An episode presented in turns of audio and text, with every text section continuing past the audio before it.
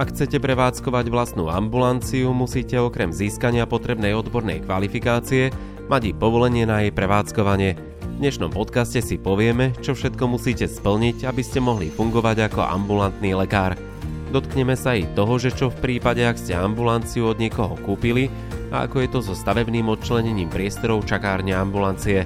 Rozprávať sa budem s Katarínou Uhrinovou z advokátskej kancelárie H&H Partners. Volám sa Maroš Černý a vítam vás pri počúvaní. Na úvod si približme, aké podmienky je potrebné splniť na prevádzkovanie zdravotníckého zariadenia ambulantnej zdravotnej starostlivosti. Tak určite ich nemusíme rozoberať do podrobna, podľa mňa sú určite všetkým našim poslucháčom veľmi dobre známe, ale tak pokiaľ sa lekár rozhodne, že chce poskytovať zdravotnú starostlivosť samostatne vo svojej ambulancii, tak je samozrejme potrebné, aby dosiahol potrebnú odbornú kvalifikáciu a získal povolenie na prevádzkovanie samostatného zariadenia ambulantnej zdravotnej starostlivosti. Zákon hovorí, že je potrebné splnenie troch základných podmienok. My sa v tejto časti vlastne budeme venovať tej základnej, najpodstatnejšej povinnosti, ktorá hovorí o tom, že priestory musia splňať podmienky ochrany zdravia. O tom, či priestory splňajú nastavené podmienky ochrany zdravia, teda či po hygienickej, dajme tomu stránke, zodpovedajú tomu, čo majú. O tom rozhoduje regionálny úrad verejného zdravotníctva, ktorý je vlastne príslušný pre každý samozprávny kraj. Regionálny úrad verejného zdravotníctva je v tomto prípade viazaný okrem iných právnych predpisov aj výnosom číslo 44 z roku 2008, ktorý stanovuje minimálne požiadavky na personálne zabezpečenie a materiálno-technické vybavenie zdravotných zariadení ambulantnej zdravotnej starostlivosti. A preto, čo budeme dneska rozoberať, je veľmi dôležitý. Počúvate Mediprávnik podcast. Takto znie zvuk právnej istoty pre lekárov a lekárnikov. Na čo je potrebné si dávať pozor v prípade zmeny priestoru ambulancie a aké situácie môžu nastať, ak sa lekár rozhodne odsťahovať do nových priestorov? Situácia, kedy sa lekár rozhodne zmeniť priestory ambulancie, eh, môže nastať z viacerých dôvodov. Bude to teda samostatný lekár, ktorý sa práve teraz rozhodol začať poskytovať samostatne zdravotnú starostlivosť a teda si sám našiel nové priestory.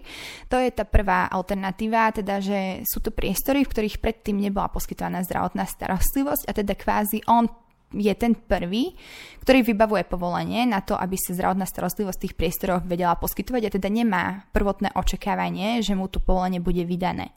Versus druhá situácia je, keď o, vlastne sa lekár preberá priestory po už predchádzajúcom kolegovi, kde teda môže nastať o, zo strany toho preberajúceho lekára o, v istom zmysle očakávanie, že keď už tam bol kolega, že znovu dostane to povolenie na prevádzkovanie zdravotnej starostlivosti v daných ambulantných priestoroch obzvlášť, ak sa to týka toho istého lekára v rovnakej špecializácii, dajme tomu, ak sú to teda lekári všeobecní a nastupuje po ňom všeobecný lekár.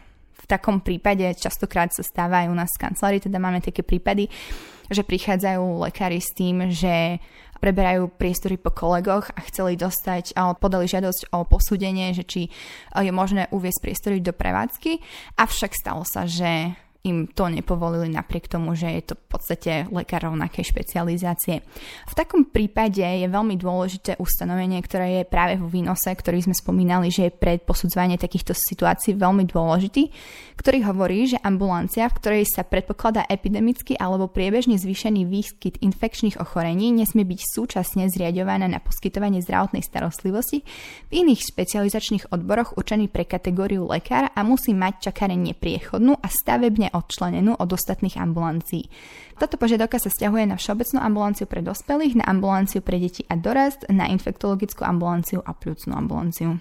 Teda, čo to prakticky znamená? To znamená, že častokrát určite tú situáciu poznáte, prídete k lekárovi, teda k poskytovateľovi, ktorý má viacero ambulancií na jednej chodbe a v takom prípade, ak sa na jednej chodbe nachádza všeobecný lekár a od hociaká iná ďalšia špecializácia, podľa toho, čo hovorí výnos, je potrebné, aby všeobecný lekár mal čakáreň samostatne odčlenenú. Teda, ako sme zvyknutí, prídete do nemocnice a tam je chodba, kde je kopu kopu stoličiek a to je v podstate jedna všeobecná čakareň pre všetkých lekárov. Podľa tohto, čo sme si povedali, je potrebné, aby ak sa na tej chodbe nachádza všeobecný lekár alebo infektologická ambulancia alebo pľúcný lekár, mali túto svoju čakareň odčlenenú stavebne. Čiže ako sme si povedali, toto ustanovenie vo výnose je také trošku zapiklité, lebo častokrát sa lekári, hlavne tí, ktorí nastupujú do priestorov po už predchádzajúcom kolegovi, sa dostávajú do situácie, kde vlastne podali žiadosť o posúdenie priestorov, na to by mohli bolo vydané rozhodnutie o uvedení priestorov do prevádzky regionálnym úradom verejného zdravotníctva a častokrát sa stáva, že teda v rovnakom prípade regionálny úrad verejného zdravotníctva rozhodne rozdielne. Prečo? Ťažko odpovedať na túto otázku, že či to naozaj o, môže nastať situácia, že teda nastupujete do priestorov po lekárovi, ktorý tam bol, dajme tomu 10 15 rokov. A v takom prípade je samozrejme, že došlo k zmene právnej úpravy a teda došlo aj k rozdielnemu rozhodovaniu, to je teda samozrejme.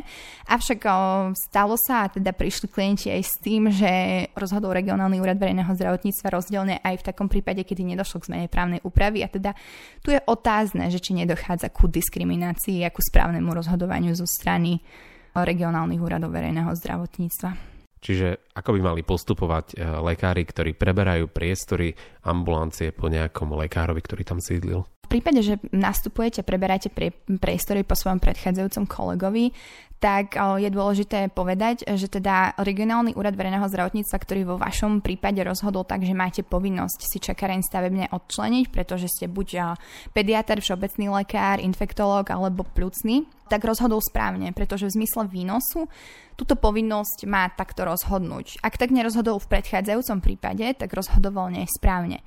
Avšak otázne je, či, tak ako sme si povedali, nedochádza zo strany regionálnych úradov verejného zdravotníctva k postupu non lege artis a či to, tak ako konajú, nedochádza ku diskriminácii a obchádzaniu práva prípadne k iným porušeniam právnych predpisov.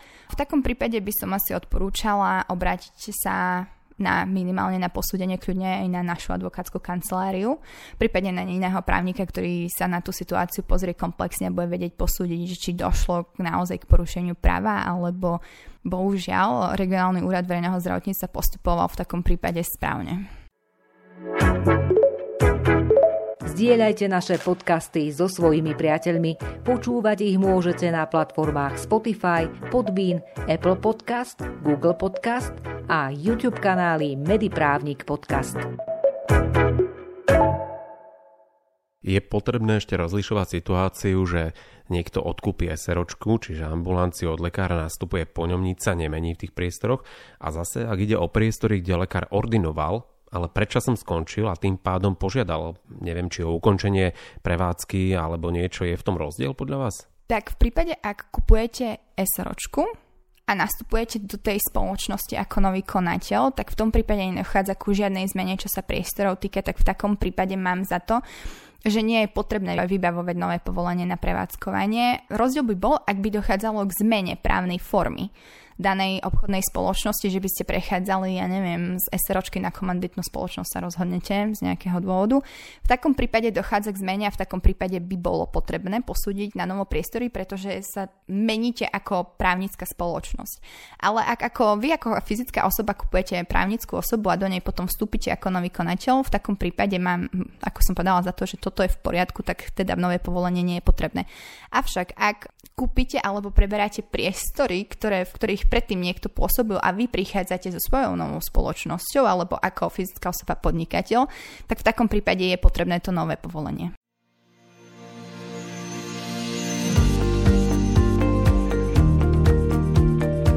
Zriadenie vlastnej ambulancie so sebou prináša viaceré povinnosti.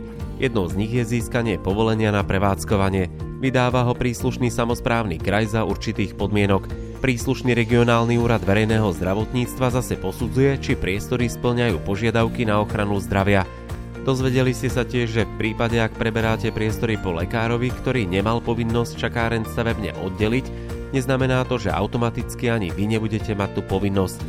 Ak príslušný regionálny úrad verejného zdravotníctva od vás vyžaduje splnenie tejto podmienky, nemáte veľmi na výber a je žiadúce ju splniť. Veríme, že vás podcast, ktorý ste si vypočuli, zaujal. Témy ďalších epizód môžete ovplyvniť aj vy. Vaše námety očakávame na adrese podcast.mediprávnik.sk. Majte sa krásne.